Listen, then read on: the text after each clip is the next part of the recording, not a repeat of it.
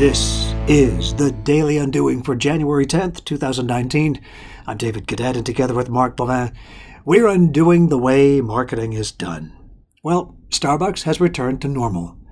The cups, stark forest green on white, have returned. Until the next seasonal packaging reset, of course. But wait! Just as one brand decompresses from the promotional push, the other one, Tim's, gears up for its massive Roll Up the Rim annual campaign in February. As if the lure of free coffee, donuts, electronics, cars, and cash and other prizes weren't enough, the packaging of the cup, the now iconic distinctive roll up the rim cup, complete with the physical location of where your hidden treasure, or not, can be found inside the rim, drives sales as well.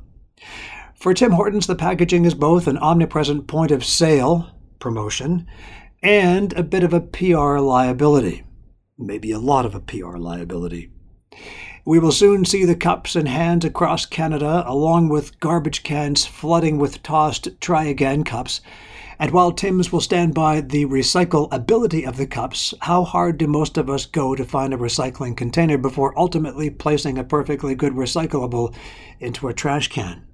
Tim says it continues to look at alternative methods to reduce the environmental impact of Roll Up the Rim, but really, when the contest is named after the activity of consuming and discarding, there aren't many other directions they can go. Scratch cards? Nope, they thought about it, but it's a chewing of a cup activity, not a scratching of a card activity.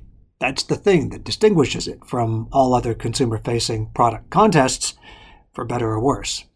We're not going to pile on Tim's for creating a market leading and perfectly legal sales promotion, but there are some stickier ethical dilemmas entwined in this one, which weren't necessarily visible when the contest started in 1984.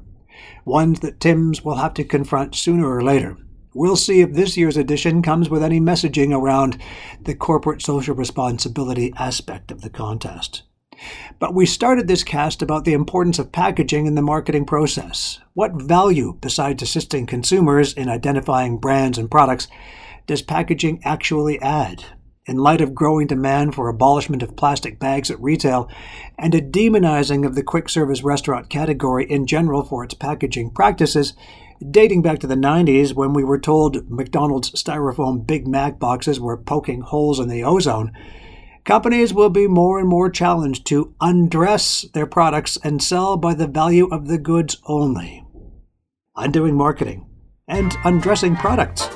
Sticky business challenges discussed here on the Daily Undoing. You're the cream in my coffee, you're the salt in my stew. You will always be my necessity, I'd be lost without you. You're the starch in my collar, you're the lace in my shoe. You will always be my necessity, I'd be lost without you. Now, most men tell love tales, and each phrase dovetails. You've heard each known way, this way is my own way, dear. You're the sail in my love boat. You're the captain and crew. You will always be my necessity. I'd be lost without you.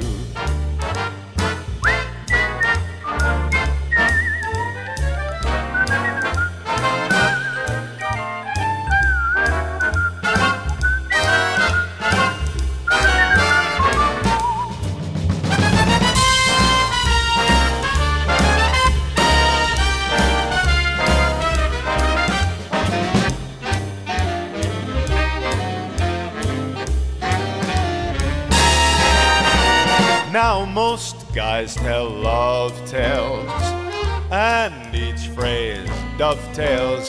You've heard each known way.